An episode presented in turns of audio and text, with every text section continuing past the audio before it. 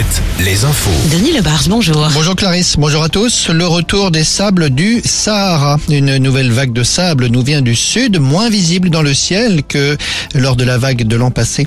Ce sera plus flagrant en revanche demain avec le retour de la pluie et notamment sur les véhicules. Météo France confirme par ailleurs ce record de 31 jours sans pluie sur une bonne partie du pays.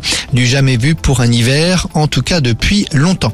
Près d'un Français sur deux est surpoids. Un constat dressé par l'INSERM. Les Hauts-de-France, la Normandie et le Grand Est sont les régions les plus concernées. Les Pays de la Loire, la région la moins concernée. L'INSERM note par ailleurs que depuis euh, depuis euh, l'obésité a fortement augmenté depuis 25 ans, pardonnez-moi, chez les plus jeunes âgés de 18 à 24 ans. Un discours très écouté ce matin, le discours à la nation de Vladimir Poutine à propos de l'Ukraine. Nous avons tout fait pour parvenir à une solution pacifique, affirme le président russe. Son discours a commencé il y a une heure. Justice, un Charentais de 46 ans condamné hier à deux mois de prison avec sursis, avec obligation de se soigner. L'homme originaire de Mansle avait été piégé par un gendarme sur un site de rencontre. Il croyait s'entretenir avec une adolescente de 14 ans et lui avait proposé une relation amoureuse.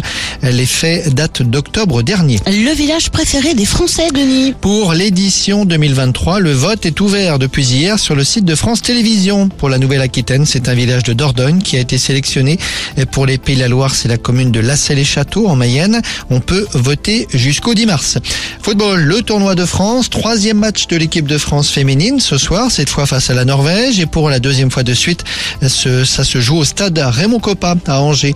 Plus de 9000 spectateurs avaient assisté au précédent match des Bleus samedi soir dernier contre l'Uruguay. Un match que les Françaises avaient gagné 5 buts à 1. Voilà pour l'info. Très bonne journée à tous sur Alouette.